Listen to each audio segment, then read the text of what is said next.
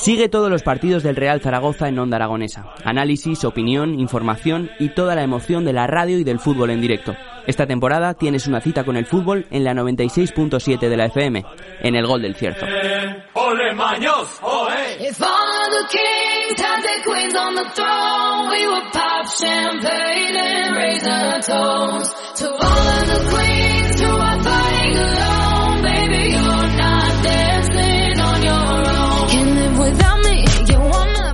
Comienza Bioch, Mujeres en Onda. Y aquí estoy nuevamente, Ariane Casal al micro.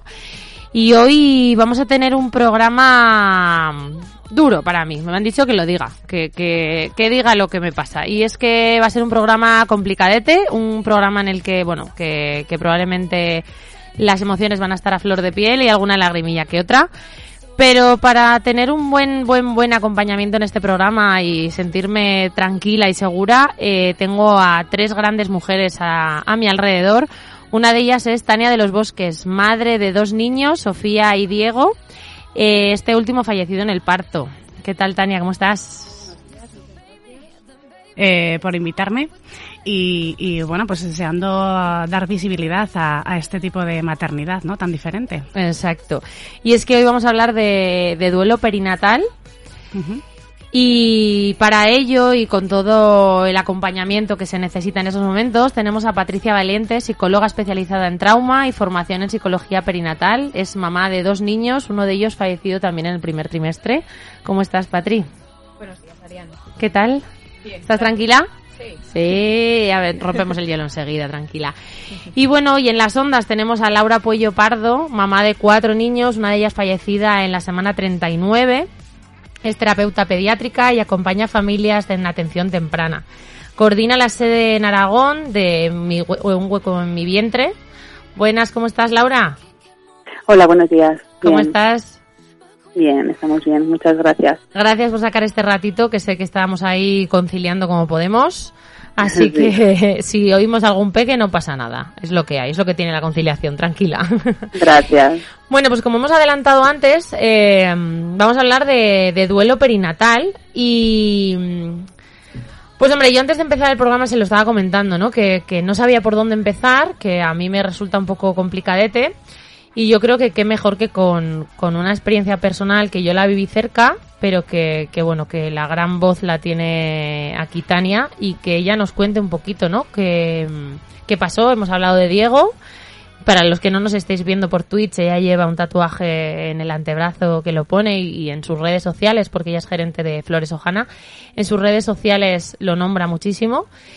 Y es algo que no, no la sociedad eh, lo ve como algo normal, no lo normaliza. Y sí que me gustaría escuchar tu experiencia, escuchar lo que ha pasado. Eh, sé que vas a ser capaz de hacerlo porque así me lo has transmitido, pero hasta donde tú puedas y lo sientas, uh -huh. ¿vale? Y gracias por hacerlo. Pues muchas gracias, Ariane, sobre todo por querer dar voz y, y darme voz tanto a mí. Eh, yo hoy estoy representando a muchas madres de Total. Muchas asociaciones, como por ejemplo Una Manita. Uh -huh. eh, sé que también eh, yo la primera que conocí fui a Pilar, de la Red del Hueco de mi Vientre. También está el Círculo de Duelo, que también uh -huh. está en Madrid. Y bueno, pues tantas y tantas madres que, que me siguen y desde el grupo que creé en Facebook, conjunto con siete madres ya hace, hace ocho años. Uh -huh. Y, y, bueno, pues nuestra experiencia, la verdad es que, pues eh, mi marido y yo queríamos tener un, un, niño, ¿no? Y eh, después de, pues casi un año, ¿no? Que parece que hay gente que se queda embarazada de mirarte. Nosotros, pues no tuvimos esa suerte. Y, y bueno, pues tras una salpingografía me quedé embarazada. Y bueno, pues el embarazo iba bastante bien, todas las revisiones, todas las ecografías y tal. Y bueno, pues eh, justo hacia la semana 32, 33 nos notificaron que yo tenía placenta previa, que tenía que aguardar cierto reposo, no podía, pues eso, agacharme, doblarme, cogí mucha experiencia cogiendo cosas con los dedos de los pies, en fin, eh, sacas habilidades nuevas. Eh, yo en aquel momento, pues eh, justo me despidieron por estar embarazada, cosa que recurrí, gané y demás, pero bueno, me quedé en mi casa tan a gusto y me dediqué a ser mamá era lo que se estaba preparándome y, y, la verdad es que disfruté muchísimo mi, mi embarazo. Eh, nunca supimos exactamente por qué falleció Diego, pero bueno, eh, nosotros en la semana 38 más 6 Teníamos una, una ecografía, nos dijeron que Diego venía con percentil 97, era un bebé muy, muy, muy grande. La verdad es que luego Sofía también ha sido como un ternasquito, hago bebés, hago bebés bastante grandotes y tenían miedo no de que pudiera pasar algo durante el parto, con lo cual ya decidieron que con cuatro kilos que ya alcanzaba Diego en la semana 38 eh, íbamos por cesárea. No es algo que decidiera yo, porque yo me estaba preparando para un parto vaginal, pero bueno, pues eh, era lo que tocaba y ya está, ¿no? Casualmente el día, el día 2 de diciembre, justo hace ocho años hoy, es que este, este programa la verdad es que me está trayendo muchas energías, ¿no? Eh, tengo mucha gente detrás de un máster de desarrollo personal que seguramente me estará escuchando y mandando energía porque me parece tantas casualidades y a la vez no tan, tan casualidad que me parece maravilloso poder estar aquí. Cuando me lo propusiste la fecha me pareció algo tan especial que dije no puedo faltar. Que sepas que, que, yo fue en un momento de, buscar temas y dije es que esto hay que hablarlo, ¿no? Y habíamos tenido muchos temas hablando de parto, de maternidad, tal. Y el día que te mando ese WhatsApp diciéndote, oye, este día podrías, te ves capaz, crees que lo puedes hacer, y me contestaste, pues es que el día 3, guau, dije, mm, vale, pues por algo tiene que ser. Sí. Pues justo hace ocho años yo entraba, teníamos eh, una ecografía, una ecografía previa a la cesárea del día del día 4. Y, bueno, pues eh, justo eh, llegamos al hospital. Yo llevaba un rato que no notaba a Diego el día anterior, estaba como muy tranquilo. ¿Qué pasa en estos casos? Yo hablo mucho siempre de infantilismo, de todo es normal, no pasa nada, eres primeriza y no tienes ni idea, ¿no? Y muchas veces dejamos de oír a nuestro yo interior para oír a los demás. Y eso es una cosa que nos pasa siempre a las que estamos en una primera fase de embarazo. Nos oímos muy poco nosotras y nuestro cuerpo y hacemos caso a todo lo que está alrededor para normalizar que todo, todo es normal. Bueno, pues eh, en este caso fuimos al hospital. Eh, justo yo me tomé un zumo de naranja. Eran las 7 de la mañana, teníamos la ecografía a las 8 y, bueno, pues eh, de repente eh, ya llegábamos por la, por la, a mitad de camino con el coche y empecé a notar como unos movimientos súper espasmóticos, muy fuertes de Diego y tal. Y yo decía, madre de Dios, cómo, cómo se ha puesto como loco, ¿no? Con el zumo de naranja y tal. Bueno, yo di a luz en, no sé si se puede decir el hospital, bueno, yo di, a, luz, yo di a luz en la Monte Íbamos por lo privado porque mi ginecólogo era, era asistente allí, era, era cirujano allí. Y, bueno, pues yo cuando llegué, eh, ¿qué tal? ¿Qué tal? Bien, bueno, bien, esta noche no he notado mucho y tal, pero jo, me tomado un zumo y ahora de repente ha empezado a moverse mogollón y tal. Digo, bueno, me quedo más tranquila porque estaba como un poco asustada, ¿no? Total que nada, me tumban en la camilla, me ponen, me ponen los monitores y, y, bueno, pues a las últimas revisiones mi marido no había ido, no había, porque yo he sido como muy empoderada yo, yo siempre iba, no pasa nada si no va el padre, o sea, voy yo, que es con que vaya yo vale, ¿no? Te tengo que ir. Sí, yo tengo que ir, el bebé va conmigo, entonces no, no, pasa nada si el padre está trabajando y tal, ¿no? Entonces, pues claro, mi marido no sabía exactamente eh, pues cómo sonaban, cómo eran unos monitores y tal, entonces eh, él se quedó pues como diciendo qué pasa y yo en el momento en el que vi que algo fallaba ahí, eh, no, las alertas se te, se te encienden todas las bombillas, todas las eh, sirenas y, la, la, matrona decía, espera un momento. Digo, ¿cómo que espera un momento? ¿Qué pasa? Y mi marido, tranquila, tranquila, mm, no te alteres, ¿no? Vamos a ver qué, nos cuentan. Llama a la cirujana, bueno, llama a la, a la... ¿Matrona? A la, bueno, no, era la...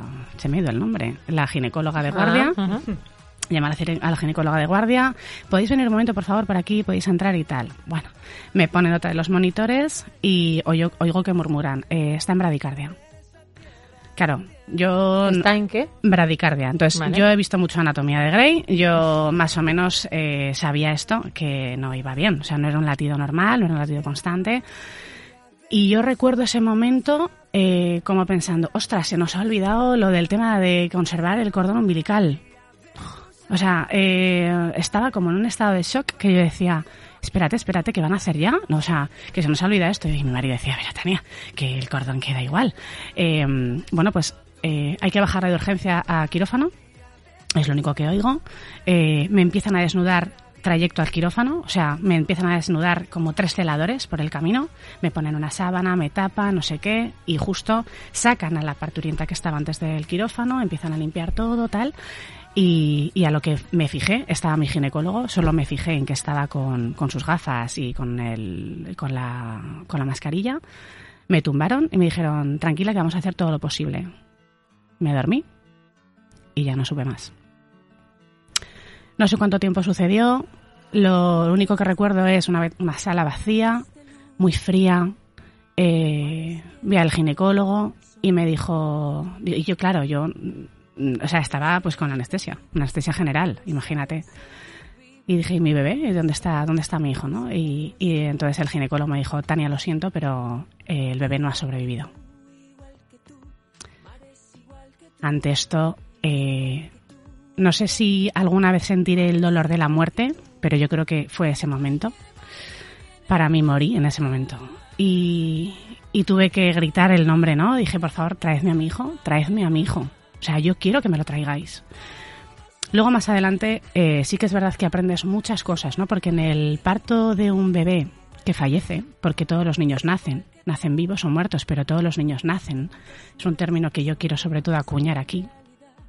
Eh, mi hijo pesó 4 kilos 460 gramos, tenía pelo, era prácticamente igual que yo, era enorme, pesaba muchísimo. Y, luego mi marido me contó, ¿no? Que el médico hasta le dijo, dice, oye, Tania está pidiendo ver al bebé, ¿qué hacemos? Mi marido dijo, lo que quiera ella, lo que diga ella, ella es la madre, ella decide. Bueno, pues ya no sé cómo fui a reanimación y me trajeron al bebé, bebé hermoso, precioso. Tenía algunas, algunas postillas porque por lo visto tuvo un virus que traspasó mi, mi, mi sangre y le afectó a él.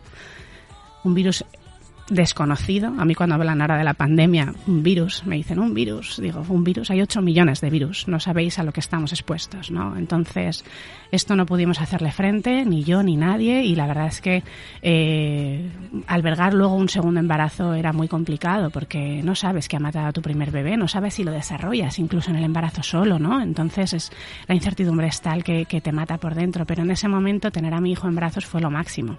Uh -huh. eh, yo en ese momento no sabía que podía haber pedido una foto con él, de él, un mechón de pelo, unas huellas, un recuerdo, ¿no? Eh, tuve, tuve la fortaleza y me considero una mamá samurái por haberlo pedido, haber reclamado a mi hijo y haber estado con él, que para mí fueron dos minutos, pero me contó mi madre que estuvimos casi más de media hora, que luego lo piensas y dices, podríamos haber estado horas, horas, porque es mi hijo, a mí me daba igual, ¿no? Pero bueno, luego sí que es verdad que el, hospital ahí pues, eh, pues no lo hizo bien o no lo hizo todo lo bien que debería haberlo hecho para, para un duelo ¿no? gestacional. Eh, en ese sentido. Pero lo más duro para mí también ya no solo fue eso, porque la recuperación fue muy dura. Eh, es salir del hospital con los brazos vacíos. Es verte la tripa abultada, verte los loquios, verte hinchada de 20 kilos que yo me había cogido, y llorar, llorar porque tienes el cuco detrás, tienes la sillita del bebé detrás y no hay nadie detrás. Y, y bueno, eh, fue un morir. O sea, para mí el día 3 de diciembre fue un morir, ¿no? Y, y fue un morir todos los días, porque al final eh, llegas a casa y tienes la habitación montada, tienes la ropa comprada, tienes el carrito preparado, lo tienes todo, ¿no? Entonces, pues bueno, la experiencia personal ahí es muy dura, pero lo que lo hizo más duro fue realmente el rechazo social, el rechazo familiar, el rechazo de mis amigas. Eh, hoy a día de hoy tengo la suerte de no contar con casi ninguna de esas personas, porque lo que sí que me ha enseñado Diego es a saber con quién sí, con quién no y con quién jamás, ¿no? Y, y, gracias a Dios esas personas se alejaron de mi vida poco a poco. Lo, muchas lo hicieron en silencio, muchas lo hicieron poco a poco. Pero eso lo agradezco a todas ellas porque de cada una de ellas ya no guardo rencor, ya no guardo rabia, ahora guardo una gran, una gran lección, ¿no? De cómo es la gente y cómo se muestra la gente. Sí que es verdad que luego muchas amigas, o, bueno, miento, no voy a decir muchas, un par de amigas intentaron volver a mi vida porque en ese momento no comprendían mi dolor no sabían que cuando me decían, Tania, quedamos, queremos estar contigo, ¿no? Eh, anímate, anímate, hostia, anímate. Diego murió un día 3 de diciembre y yo tenía que celebrar todas las navidades. ¿Sabéis lo que es celebrar las navidades enterrando a tu propio hijo? Pues yo sí que lo sé, es durísimo. Y vamos a hacernos la foto familiar que estamos todos. ¿Cómo que estamos todos? Pero si falta mi hijo, joder. O sea, no, no estamos todos. Eh, frases del vivo al bollo, no, o sea, no, esas frases no me las puedes decir. Hay que celebrar, hay que celebrar que estás viva. Yo muchas, bueno, vosotras sois madres, ¿no? Yo justo casualmente hace dos días antes de, esto, del día 3, eh, decían mi madre y Mario, ¿no? Si pasara algo en el parto, Tania, tú, ante todo tú, ante todo tú tienes que ser, estar viva, ¿no? Porque... Y luego lo, y yo decía, mm, o, o no, o no, o sea, me, me, me siento afortunada de haber tenido una infancia, haber tenido una vida, haber dado mi primer beso, mi primer novio, mi primer examen, ¿no? Mi, primer columpio, mi todo, mi mm. primer he vivido, ¿no? Soy feliz y, y, he albergado vida, que para mí me parece una de las experiencias más maravillosas del mundo y, y decía, pues no, yo quiero que viva Diego, que yo ya he vivido 30 años, ¿no? Suele ser una de las, de las preguntas que muchas veces nos hacen cuando estás embarazada y yo creo que la mayoría contestamos eso. Te genera la duda. Sin embargo, yo creo que la, la otra parte que nos acompaña, mm. como no tiene esos sentimientos en ese momento, y corregirme si es así, ¿eh? que igual me estoy equivocando porque yo sí que esa es... Como yo he vivido cerca, no tan cerca, pero cerca lo que pasó, yo recuerdo que, que tú me venías a la mente.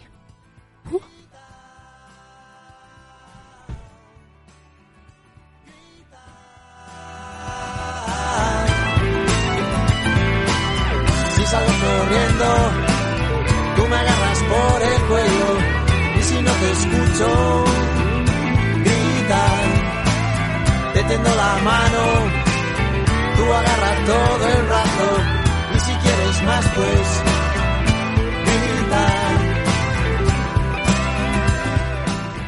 Bueno, ya lo siento, pero tenía que, caerme, ¿no? Como se dice. Eh, y al final es muy duro tener que elegir ¿no? Y que, decirlo. Y al final el que tienes al lado solo vela por yo quiero que estés bien, ¿no? No ve lo que es siguiente, pero sufrir eso. Eh, y yo, pues se podría decir que viví algo como, como Patri, ¿no? El primer trimestre, una pérdida que al final no deja de ser una pérdida, pero creo que, que bueno, cuando ya estás en esos momentos y pasa la experiencia que, que tú viviste, Tania, creo que eso ya es el colofón. Y Sí que has dicho algo del de, infantilismo, ¿no? Y yo creo que es algo que, hay que recalcar porque, mm, por un lado, creo que la sociedad no está preparada para acompañar esto. Y creo que mucha gente... Tranquila. Mucha gente no sabemos acompañar eso cuando pasa. Entonces creo que es complicado el, el, el estar cerca de una persona que lo, lo, está viviendo, ¿no? Y gracias a eso, pues, eh, por un lado tenemos, pues, a Patrick que nos va a contar su parte, ¿no? De, acompañamiento como profesional y luego a Laura, que, que, sé que está ahí escuchándonos atentamente, ¿no? A la importancia que tienen las asociaciones, ¿no? Y, el arropo que, que, os hacen. Pero creo que es vital y yo creo que, que cuando lo hablamos en estos días, tú querías hacer hincapié en que al final parece que hay que decir algo por decirlo en vez de callarte y estar al lado, ¿no? No sé cómo tú viviste esa parte, ¿no? Cuando decías, tuve la gran suerte de que no tengo a ninguna cerca. Sí, a ver, em, también es verdad que yo veo que hay un problema de base, hay un problema de base en el sentido en el que em, a nivel vocabulario ya. Es decir, cuando yo oigo a la gente he tenido una pérdida, eh, parece que la culpa nos la echamos nosotras. Y, y, yo creo que la historia es que hay, que hablar de muerte. Hay que hablar de muerte igual que se habla de vida.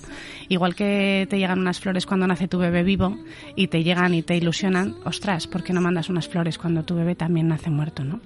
Y yo creo que hay que hablar de mi bebé murió porque mi bebé no se perdió, no son unas llaves, no es un coche que se me ha perdido, estamos, o sea, es que realmente yo cuando está, entro en una manita y entro en el grupo de, de comadreo, intento transmitir este, este golpe, porque realmente la muerte es un golpe muy duro para los que nos quedamos vivos. Y cuando entendamos la palabra muerte con toda su magnificencia y con toda su grandeza, entenderemos que este duelo es así de duro, así de incomprensible, así de solitario. Y realmente yo siempre digo, y tengo un hashtag, ¿no? Mi bebé, mi bebé, murió, no se perdió. Y me encanta trasladarlo y me encanta publicarlo porque realmente mi bebé murió, por la causa que sea, por el motivo que sea, pero no fui yo la que lo he perdido. Porque al final eh, solo nos falta eso, ¿no? Que encima nos pongamos más peso en la mochila de por qué mi bebé ha muerto. He hecho algo mal, eh, he hecho algo que no tenía que hacer y, y es muy duro, ¿no? Entonces, cuando la sociedad no entiende este concepto, difícilmente te puede acompañar, ¿no? Porque yo he oído la frase de pasa página que yo le, habría estampado en aquella época el libro en la cabeza a todo el mundo que me lo dijo. Digo, pero ¿qué página? ¿Qué página? O sea, es que el duelo por mi hijo va a durar tanto como yo dure viva. Eso es así, o sea, un hijo te dura toda la vida, esté, esté o no esté, está, ¿no? Lo que pasa que sí que es cierto que como a ese bebé no le han visto, eh, no le han tenido, ¿no? Pues parece que duele más eh, un hijo de 35 años, que duele, todo Sí, duele. claro. Un bebé de tres meses duele también, ¿no? Porque al final ya no solamente es el, el bebé en sí, es la vida, es las esperanzas, es que una madre yo creo que nace antes que la propia, la propia semilla, ¿no? O sea, ya dejamos de fumar, ya dejamos de beber, ya empiezas a hacer deporte, empiezas a cuidarte, empiezas a tomar vitaminas, no sé, te empiezas a volver loquísima por ser madre. Ya Ujú. eres madre antes incluso de quedarte embarazada, ¿no? Pero sí que es cierto que mm, yo recuerdo que mm, me llamaban algunas amigas y me decían, Tania, quedamos. Yo, venga, voy a hacer el esfuerzo, ¿no? Y todo el mundo, venga, Tania, queda, no sé qué, anímate. Claro, ¿qué pasa? Que yo me iba al armario, me cambiaba de ropa, me veía la cicatriz de la cesárea y me quedaba horas llorando delante del armario. Horas. Era incomprensible, sí, pero es que no tenía fuerzas ni de escribir un mensaje en plan estoy llorando, tirada en mi casa, porque me veo la cicatriz y no veo bebé al que una esto, ¿no?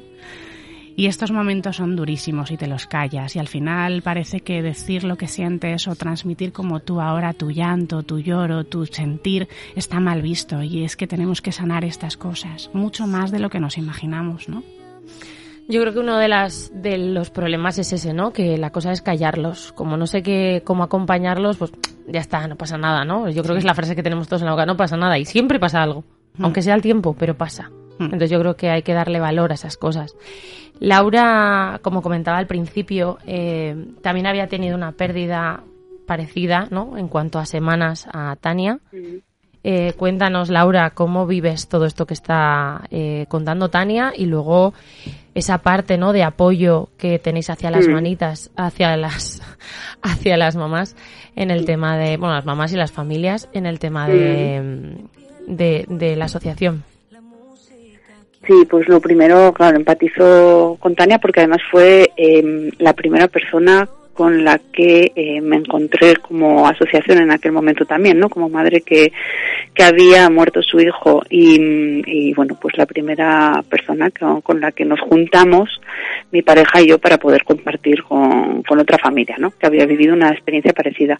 En nuestro caso, en la semana 39, nuestra hija Iris, que era nuestra primera hija, em, Fuimos a una ecografía también porque no se acababa de colocar de cabeza, estaba de nalgas y bueno, pues era para valorar, ¿no? La posición de nalgas si era óptima como para hacer un parto vaginal de nalgas o si había que eh, poner una fecha de cesárea. Y bueno, además había un poquito de no tabique completo uterino, pero yo tenía un trocito de tabique que bueno dificultaba, ¿no? El que la niña también pudiera eh, hacerse la tercera alternativa que era la inversión, ¿no? La, la vuelta, el girar a la bebé.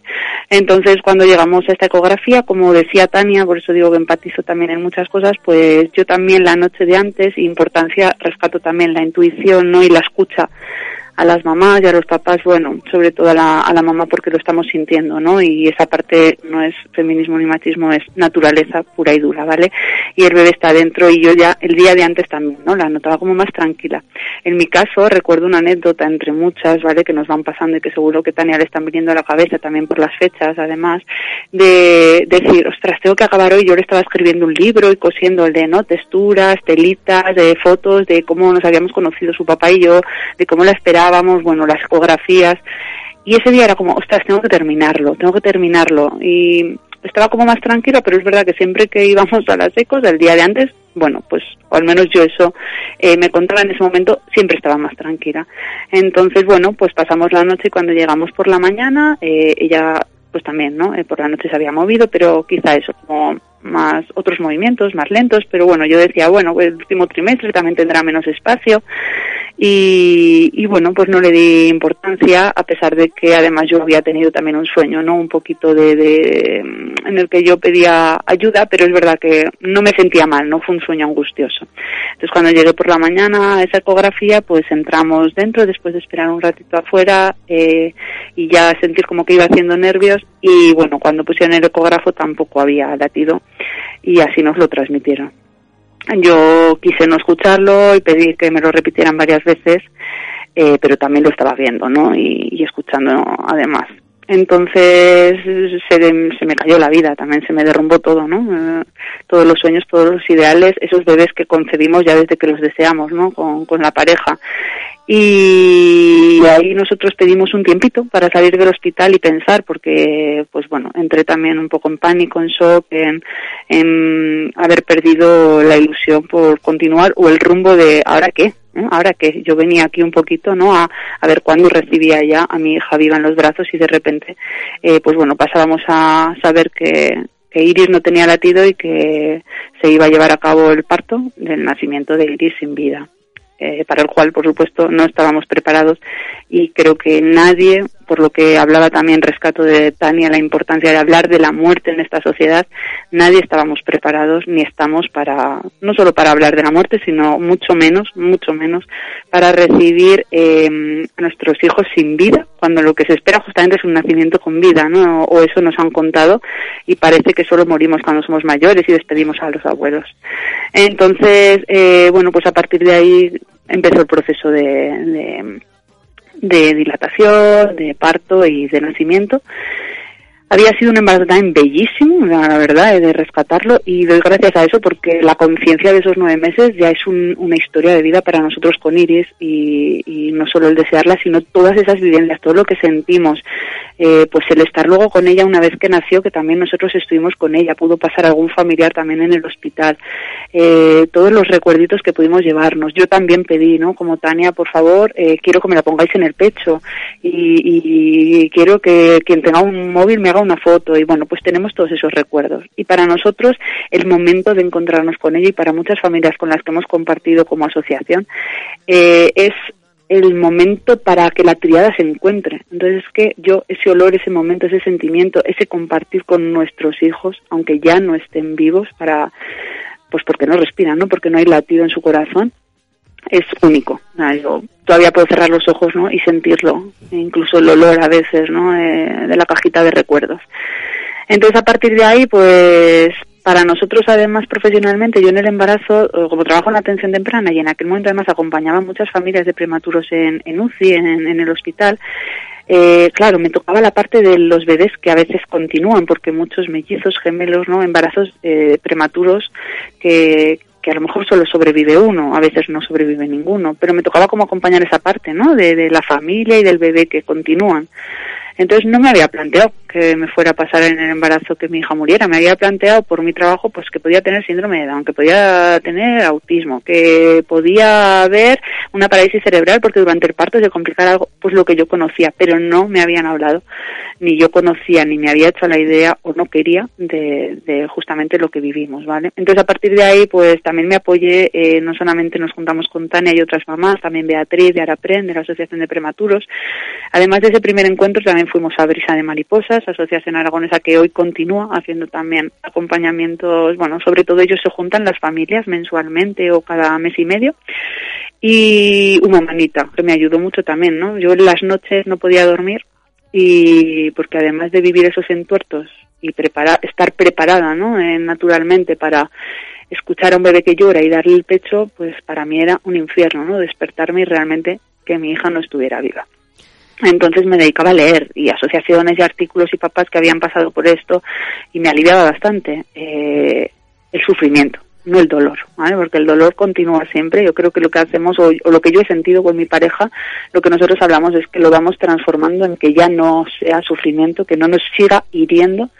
Yo me comprometía que quería seguir con la vida y entonces, bueno, pues lo que hacemos con respecto a este dolor es eh, recordarla, por supuesto, cada día, también integrarla para que sus hermanos conozcan el orden familiar y la, o sea, el sistema familiar completo, ¿no? Porque pues está completo cuando nombramos a Iris. Claro. Entonces fuimos buscando, buscando y encontramos la red del hueco de mi vientre después de, de, de contactar con una manita. Fuimos a Santander y bueno, estuvimos con ellas y nos encantó. Y era a nivel estatal y bueno, pues poco a poco consideramos que destacamos de, de nuestra asociación, de la red del hueco de mi vientre, digo nuestra por la colaboración que tenemos, ¿vale? Pero nuestro somos todas las madres, padres y familias que hemos pasado por, por esto.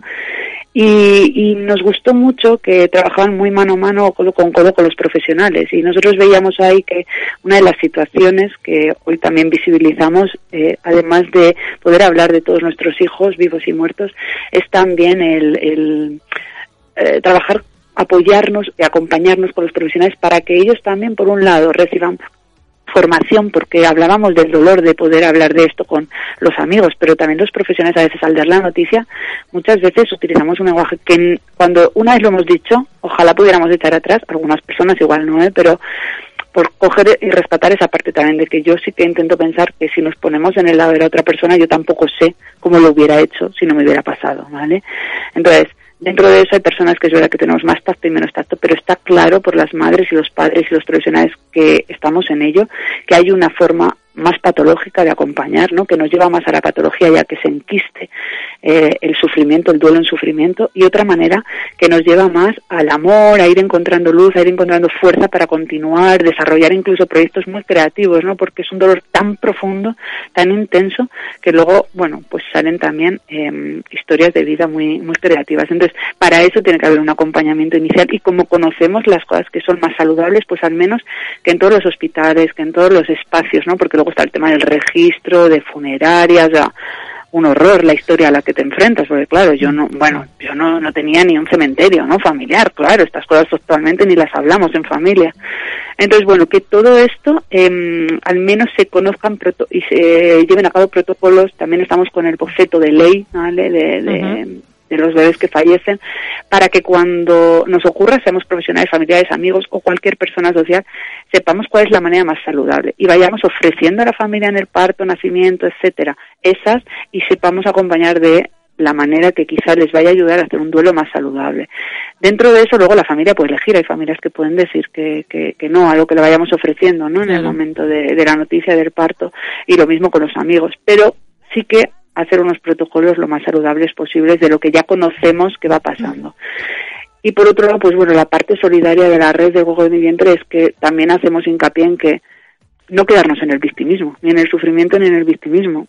O sea, quiero decir, cada familia tiene su historia y sus vivencias dolorosas, pero sí que conocer que esta hay que nombrarla y que también existe y que además tiene un momento muy expansivo a nivel social, porque afecta a la mamá, la primera, pero también al papá, uh -huh. eh, tema bajas paternales que no tienen, eh, afecta a los familiares, a los abuelos, o sea, todo el mundo se ha muerto un bebé, pero también en el trabajo que te han visto embarazada hay gente que ha empatizado mucho con ese embarazo, con ese bebé, o sea, pasan muchas cosas que no nos damos cuenta que estamos ignorando, ¿vale? Sin hablar de este tema. Entonces, aquí en la red también, pues las mamás inmigrantes, ¿no? Que vienen a patear, o sea, hacemos un poco eh, visibilización a todo esto, ¿no? Eh, personas sin contrato y que siguen embarazadas hasta el final porque no quieren perder el trabajo, bueno, muchísimas circunstancias, ¿no? Uh -huh. Para que no nos quedemos tampoco solo en la nuestra, sino que nos unamos en red, las familias y la sociedad para mejorar esta situación, este acompañamiento, perdón, a estas vivencias. Y, y un poco desde ahí, pues es donde estamos nosotros ya te digo, el, eh, coordinando en Aragón la red de Hueco a mi vientre, pero siempre, pues bueno, eh, unidos al resto de asociaciones que hay muchísimas a nivel nacional, que yo destaco la red, destaco Mamanita, y en Aragón en concreto, pues bueno, si alguna familia necesita, está también Brisa de Mariposas. Nosotros, ya te digo, nos dedicamos más sobre todo a juntarnos con familias y con profesionales a la uh -huh. vez para que nos escuchemos los unos a los otros también, cómo hemos vivido esas historias.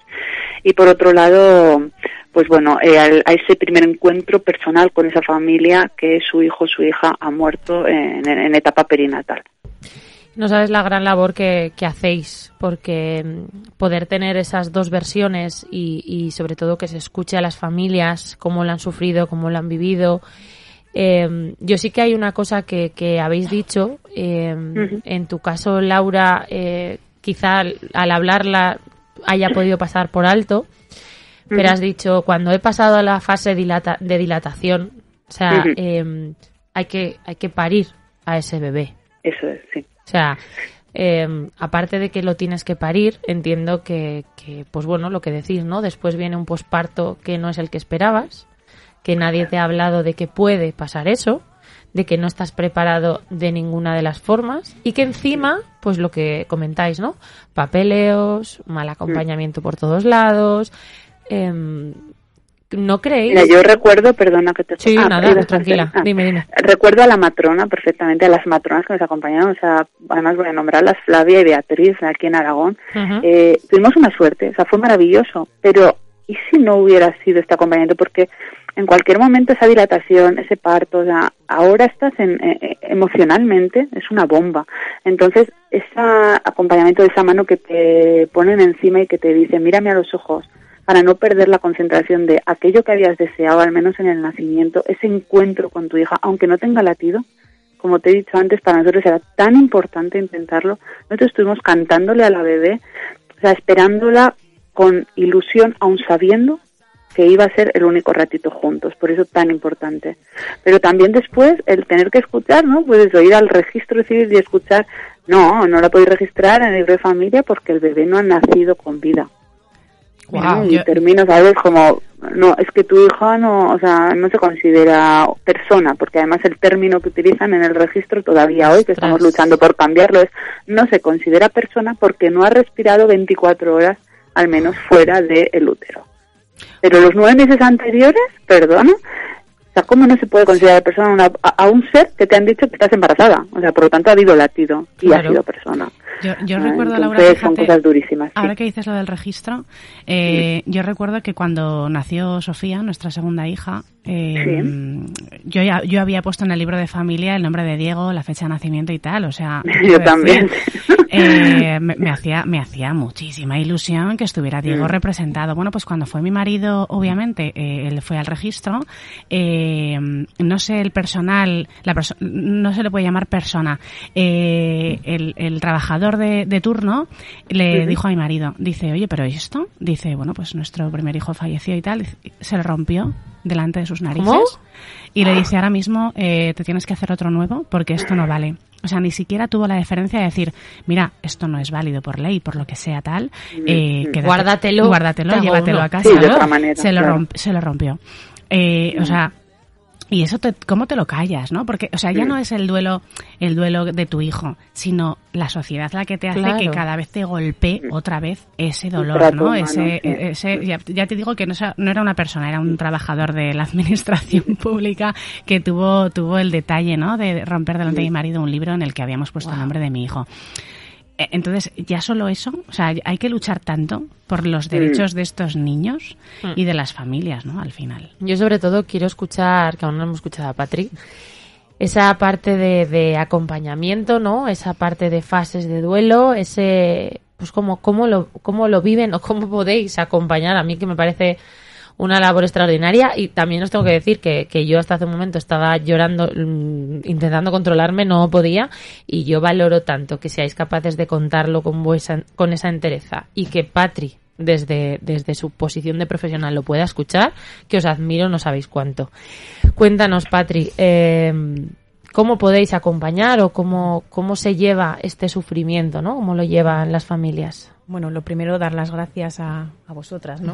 A estas tres mujeres tan valientes, tanto por contar vuestras historias y mostrando toda vuestra vulnerabilidad y por mostrar vuestros sentimientos. Así que gracias porque estoy segura que al- alguna mamá, algún papá os está escuchando y, y se siente un poquito mejor dentro de todo ese dolor por, debido al- a la comprensión ¿no? que provoca escuchar a otras personas que han pasado por, por la misma experiencia. Quizás em, remarcar que em, lo que nosotros hacemos a, a nivel profesional puede ser tanto acompañamiento en, un, en, en uno de los duelos más complicados, ¿no? Que, que uno de los dolores más complicados que existen. Si os fijáis, existen palabras y nombres para mm, denominar cuando fallece tu pareja, cuando fallece un padre, ¿no? Pero para cuando fallece un hijo ni siquiera existe una palabra. Y por favor que no la pongan. No existe, pero es representación ¿no? de, de lo complicado y lo difícil que es y que es el dolor más de los más intensos ¿no? que pueden llegar a existir. Aquí lo han, lo han nombrado muy bien Tania y Laura. Wow. Entonces, Es, que- es que es, es que es muy complicado. Yo no sé, eh, evidentemente yo creo que, que tanto Laura como tú, Tania, eh, supongo que necesitaríais un acompañamiento, ¿no? Eh, a nivel psicológico. Si yo te contara. Los, sé parte, pero no quería decirlo así Mira, como... yo, re- yo recuerdo que estuvimos buscando y nadie nos supo, ¿no? Eh, sí que hubo una, una matrona en, en la Montecanal con la que yo luego he tenido relación, que es maravillosa. No entendía mucho, pero al principio sí que es verdad que ya nos ofreció su, su cariño. Yo luego cuando salimos eh, desde nuestro, nuestro seguro privado, eh, nos pusieron en contacto con un, con un psiquiatra directamente. Ese psiquiatra, cuando fuimos mi marido y yo, nos sentaron en la sala y me les estuvimos contando ¿no? lo que había sucedido. Se echó a llorar él. Yo dije, ostras, eh, flipalo. O sea, si te echas a llorar tú, ¿cómo me vas a ayudar a mí? O sea, que entiendo que. Pero tú tendrías que guardar la compostura, ¿no? Que la que está sufriendo soy yo. Entonces directamente nos fuimos.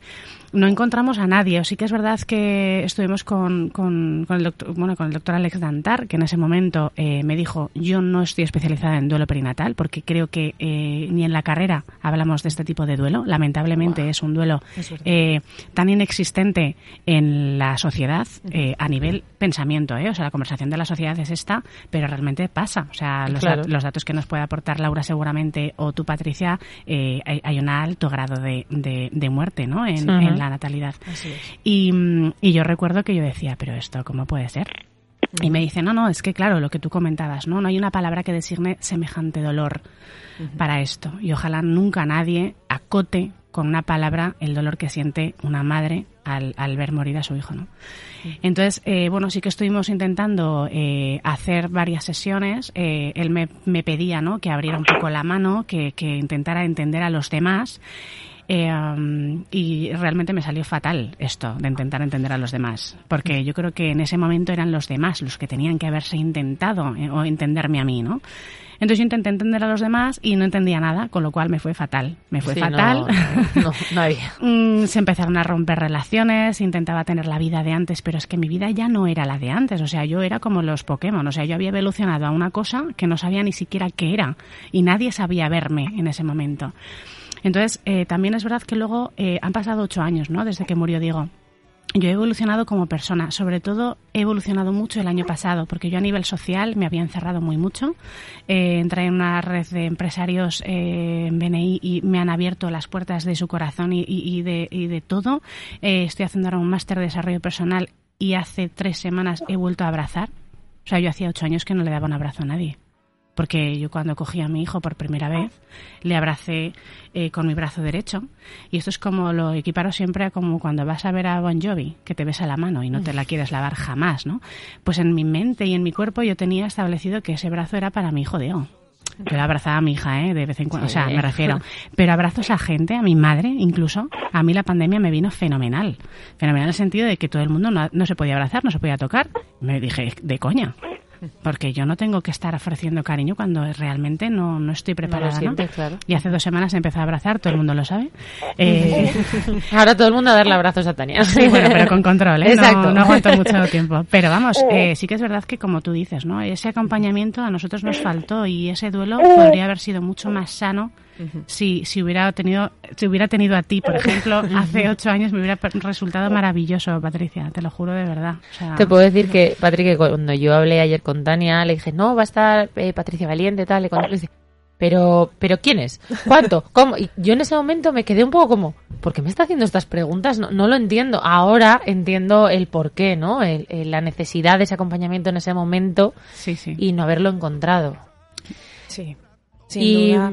Bueno, cada, cada vez somos más profesionales formados en, en psicología perinatal, en duelo gestacional y, Mm. y- y es importantísimo una especialización concreta, Sí. claro, para poder acompañarlo como, como se merece.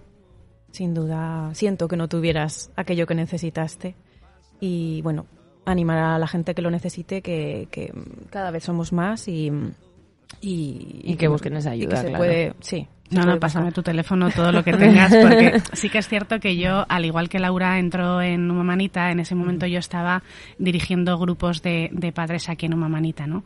Entonces, eh, pasar de ser eh, la que sufre a acompañar el sufrimiento, para mí fue una, un empoderamiento muy, muy importante en el duelo.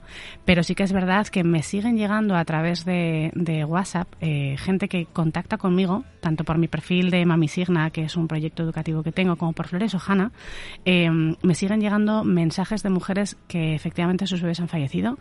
Y, y claro, buscas, ¿no? Donde, porque yo ya no estoy en esa fase de acompañar. Yo, eh, esto es como todo, tus fases van, van evolucionando. Claro. Eh, O sea, te- que te, los- te las voy a mandar a todas. O sea, porque realmente también es importante la persona, ¿no? O sea, si además ya lo has vivido, porque a mí que me atienda un hombre, un duelo gestacional, me tira un poco para atrás, ¿no? Porque al final eh, esos, esos loquios, ¿no? Que decía Laura, eso solo los puede entender una madre que ha vivido esto. Entonces, que te diga, mira, es que tengo loquios y dirá, ah, estupendo, pues nada, te... No, o sea, o lo has vivido O no sabes lo que es. o no sabes lo que te estoy contando, No. ¿no? Esa, esa dureza. Pero bueno. Sí. Sí, está claro. Yo creo que, que, que hemos tocado como todas las experiencias ¿no? que habéis contado, lo dura que es, pero ambas habéis tenido bebés después, ¿no? Tú hablabas de, de esa parte de miedo, de, de, de no sé si soy yo o mi cuerpo lo que genera esto y va a pasar esto, si esto me va a volver a pasar. Cuando os planteáis una segunda maternidad, ¿qué os pasa por la cabeza? Ya, lo sé. Pero tenía que decirlo. Pues em, yo es que la verdad es que no me quedaba embarazada ni a tiros, o sea, era una cosa espectacular. Así que yo soy la niña de las salpingografías, o sea, si alguien tiene duda que lo busque, mi ginecólogo alucinaba. Me cambié de ginecólogo, obviamente. Eh, a mí luego me llevó el maravilloso Tito Néstor, Néstor Herraiz. Tuvo muchísima paciencia conmigo. En el quinto mes de embarazo, que yo seguía viendo casos de fallecimientos de bebés, pues por incompatibilidades con la vida, etcétera, me dijo, Tania, para, para porque estás haciendo tuyos todos estos eh, casos que, que puede que tu bebé no tenga, ¿no? Lo único que nosotros queríamos era no saber el sexo del bebé. Eh, pues le llamamos Bebelín hasta el hasta que no nació y se meó encima de mí eh, no hubo manera. Sí que teníamos claro que yo no quería parto vaginal o sea no- mm, yo no quería llegar a la semana 38 ni loca. O sea para mí eh, la semana 38 la gente está súper contenta yo la semana 38 estaba temblando. Digo esta sale antes o sea como sea. Me hizo una cesárea sí que fue una- un riesgo pero fue una decisión totalmente mm, eh, personal. Y la verdad es que el embarazo lo viví con como muy esplendor, o sea, con mucho esplendor, con mucha conciencia, con muchos miedos, pero como, o sea, en cuanto me quedé embarazada, yo ya a los más allegados ya se lo dije, porque yo quería vivir la vida desde el minuto uno. O sea, yo no, ah, no, cuando se pasen los tres meses lo digo que ya es seguro, que ya es seguro, cállate, espérate al último trimestre que lo vas a flipar. O sea, que es que el bebé está ahora, está ahora, tienes que vivirlo ahora y, y disfrutarlo ahora. Mañana igual no está, o igual no estás tú, ojo, es que Exacto, sí. que te pillan un autobús y ya no estamos aquí ninguno. Entonces yo decía, hay que vivirlo ya. Entonces lo viví muy plenamente desde el primer momento. Sí que es verdad que cuando saqué la ropa de Diego, pues bueno, todo el que me sigue en, en redes a través de mi perfil personal, pues eh, me dieron mucho cariñito, mucho apoyo y, y eran más de 3.000 personas las que me seguían, ¿eh? O sea que mm, eh, tuve mucho, mucho apoyo de todo el embarazo. Pero bueno, lo viví con, lo viví con calma y luego ya cuando nació Sofía lo viví muy empoderada. O sea, te quiero decir, a mí me decían en el hospital, pero esta niña no tiene ropa, digo, pero ¿para qué hace falta ropa? Oiga, piel con piel, ¿qué Claro. va a hacer falta? Hay que lavarla, pero oiga, está sucia. O sea, vamos a ver. Se acaba de salir. Es- no, entonces sí que es verdad que te, te- yo con Sofía la verdad es que he sido de verdad mamá samurai, o sea, es que no se me ha puesto nada por delante. Ha sido maravilloso todo lo que Diego me ha enseñado. O sea, yo no sabía lo que era la crianza con apego, no sabía lo que era el no llevar a tu hijo a la, de la cuna a su cuna con cuatro meses. Y decía, ¿por qué no? Te marcan tantas cosas siendo primeriza, ¿no? O, o- o yo no era tan consciente. Igual sí que es verdad que fue fallo mío, pero luego me he dado cuenta de que hay un mundo y me lo ha enseñado Diego. Yo sí que quiero cambiar una palabra porque no creo que fuese fa- fallo tuyo, sino que al final la sociedad quiere que lo hagamos de esa forma. Puede ser. Porque al final el tema económico importa mucho. Hmm. Así como nota, ya sabes Sí, que ¿no? yo para esas cosas. sí. Yo sí que quiero preguntar una cosa a Patri, porque me ha parecido importante eh, y creo que, que, bueno, yo iba por esos tiros, ¿no? Cuando tú has dicho no quería que llegase a la semana 38, Ujú. ¿no? ¿Qué, Patri? Este tipo de, de emociones, ¿verdad? Y de sensaciones en, en un embarazo tras, una pérdida son, son muy comunes. Son muy comunes y, bueno, lo ideal, ¿verdad? Es, es dedicarse un tiempo a hacer el duelo por, por el primer bebé, por el bebé que ha muerto y, y luego no ir a por ese embarazo lo mejor posible para, como ha comentado Tania, poder vivir la vida. Pero lo que a veces vemos es que, por el motivo que sea, eh, no sucede así. No, no siempre se ve, se llevan esos pasos, ¿no? No siempre se elabora el duelo del primero y, bueno, de repente llega el segundo. Y, y, bueno, ahí sí que es muy importante el acompañamiento porque el manejo de los miedos, de la culpa, la angustia es, es, es verdaderamente alto, ¿no? El no querer saber el sexo del bebé o no ponerle nombre son, son defensas al fin y al cabo para protegerte de, de esa, de esa posible pérdida que, que ya sabes, ¿no? Que, que puede suceder porque, porque lo has vivido. Y, y ahí, bueno, pues creo que muchas mamás se pueden ver identificadas también con esos sentimientos comunes a, bueno, a la pérdida de la inocencia, ¿no? Que se Claro. dice, Mm. que ha nombrado también Tania. Sí que es verdad que, mm, que un poco lo que, lo que decías, ¿no? Al final tienes que tener esos muros porque has tenido un problema ahí. Hay que protegerse. Hace poco eh, tú compartiste una historia que a mí me hizo pensar mucho y sí que me gustaría... eh, Escucha que comparto mucho ya. ¿no? ya, sí, pero esa, esa, esa. Y sí que es verdad que yo creo que es algo que a la sociedad, y espero que, que no seas la única que le choque, por favor, nos choca porque no te han enseñado a vivirlo así. Y porque te han enseñado a callarlo, porque como ya no está, ¿no? Yo recuerdo siempre la frase de, de Coco, ¿no? Lo que se olvida, ¿no es? No, lo, como lo que no, lo que no se recuerda al final desaparece. Y compartiste en el cumpleaños de Sofía una foto en el que había un regalo y ponía Diego. Sí. Eso a, a nivel social, a lo poco que nos enseñan a hablar de la muerte y a lo poco que nos enseñan a, a las relaciones sociales a estos niveles, a mí me chocó, pero me pareció tan bonito, ¿no? Un poco lo que hablabais, ¿no? El darle lugar a, a ese bebé en, en la familia, en el árbol genealógico. Sí. ¿Cómo lo vive, cómo vive eso Sofía? ¿Cómo lo, o sea, yo sé que Sofía es consciente de que tiene una hermana porque yo la, las veces que lo he visto me la ha transmitido con la mayor naturalidad que tienen los niños y es maravilloso hablar con ella de eso. Mm. ¿Cómo vive Sofía esos momentos en los que se habla de Diego o que de repente pues pasa, ¿no? Como es su cumpleaños y recibe un regalo de Diego. Pues como ha dicho Laura, nosotros, eh, igual que ella, ¿no? Somos muy conscientes de todo y le hemos dado el lugar, ¿no? Eh, que le corresponde. Eh, Sofía lo vive de una forma súper natural. Ella, eh, tenemos las cenizas de Diego en casa, las tenemos en un botecito con, con un angelito y tal, y lo tiene ella en su armario, porque ella lo guarda allí con sus muñequitos, con sus angelitos, ¿no? Y nos pregunta. Eh, la idea de cielo, infierno y todas estas cosas, la verdad es que la tenemos como más en un plano más enérgico, más eh, de acompañamiento de almas y tal. O sea, no, no hemos querido hacerle alusión a una cosa u otra, sino como más o menos lo sentimos nosotros. Y, mm, y está muy presente, ¿no? Sobre todo ella lo que quiere es tener un tatuaje como el mío, que ponga Diego, quiere que yo me haga otro con su nombre y lo tiene muy presente. Lo que pasa que sí que es verdad que Sofía yo recuerdo una vez en el colegio con tres años, ¿no? Que ya como que todos sus compañeritos empezaban a tener ese segundo hermano y me decía, mami, yo quiero un hermanito. Y le digo, Sofía, tú ya tienes un hermano. Dice que sí, que sí, que el tato Diego. Dice, pero yo no quiero un hermano en el cielo, yo quiero un hermano en el suelo. Wow. A mí esa frase con tres años que tenía me desmontó la vida.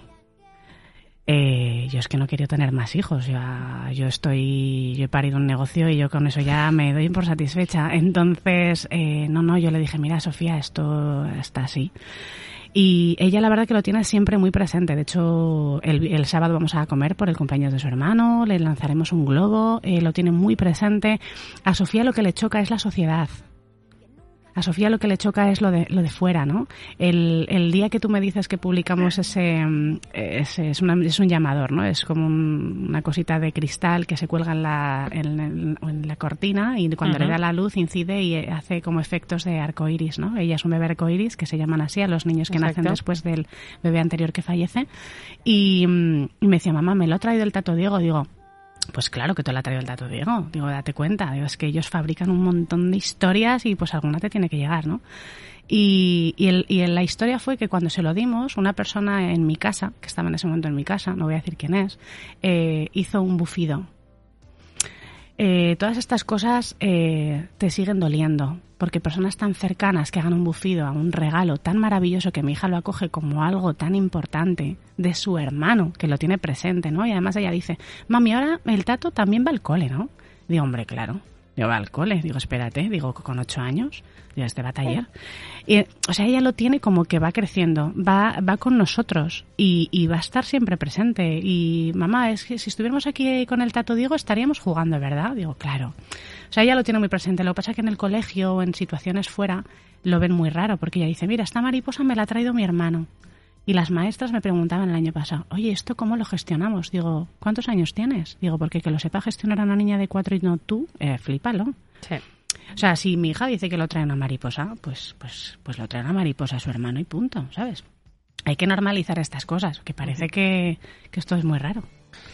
Sí, sí, y es que yo sobre todo quería que, que dieses ese punto de vista por eso, ¿no? Porque como a nivel social no se habla, no se visibiliza, no se dice, ni siquiera, pues lo que decíamos, ¿no? En el embarazo de repente nadie te dice que puede pasar eso.